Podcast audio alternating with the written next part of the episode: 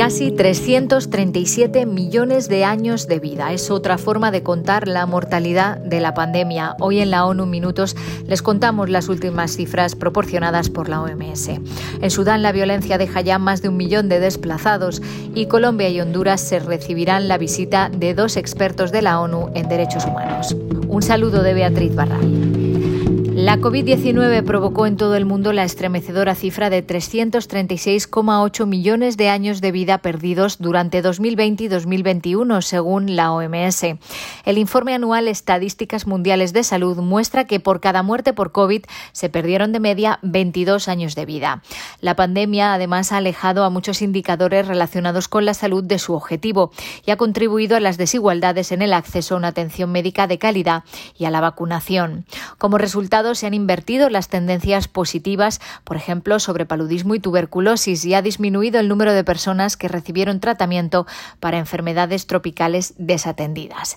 A pesar de los avances generales en materia de salud, el porcentaje de muertes que cada año causan las enfermedades no transmisibles ha aumentado de manera constante y hoy son las responsables de casi tres cuartas partes de todas las vidas que se pierden cada año. Si continúa la tendencia, se prevé que a mediados de siglo representen alrededor del 86% de los 90 millones de defunciones anuales. Más de un millón de personas se han visto obligadas a huir en Sudán mientras continúan los intensos combates. La capital de Darfur Occidental, el Geneina, ha sido blanco de una oleada de ataques mortales en los últimos días. En todo el país, más de 700 personas han muerto y casi 5.300 han resultado heridas tras cinco semanas de enfrentamientos. El portavoz de ACNUR, Matthew Salmarsh, hacía un llamamiento urgente para que se respete la seguridad de los civiles y se permita la libre circulación de la ayuda humanitaria en línea con el acuerdo que alcanzaron las partes en Jeddah el 11 de mayo.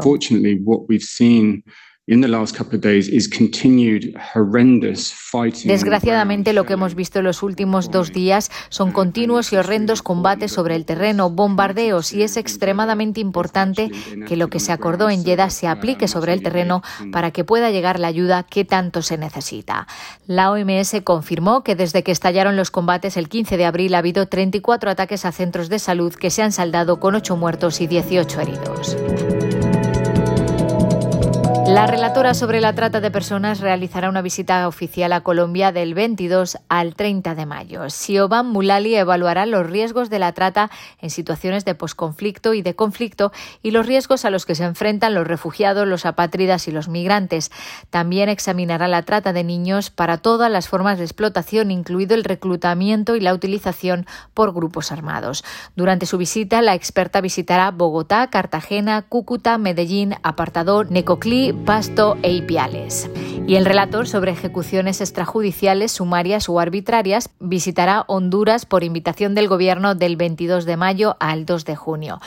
Morris Tidball Binns evaluará los avances en cuanto a los derechos de las víctimas, a la justicia y a la reparación y las medidas que se destinan para prevenir muertes ilícitas, incluso en el contexto de disputas por la tierra y el crimen organizado. Durante su visita, el relator se reunirá con autoridades federales, provinciales y municipales, con la sociedad con víctimas y con sus familiares. Está previsto que viaje a Támara, San Pedro Sula, La Ceiba, Bajo Aguán y Tegucigalpa. Hasta aquí las noticias más destacadas de las Naciones Unidas.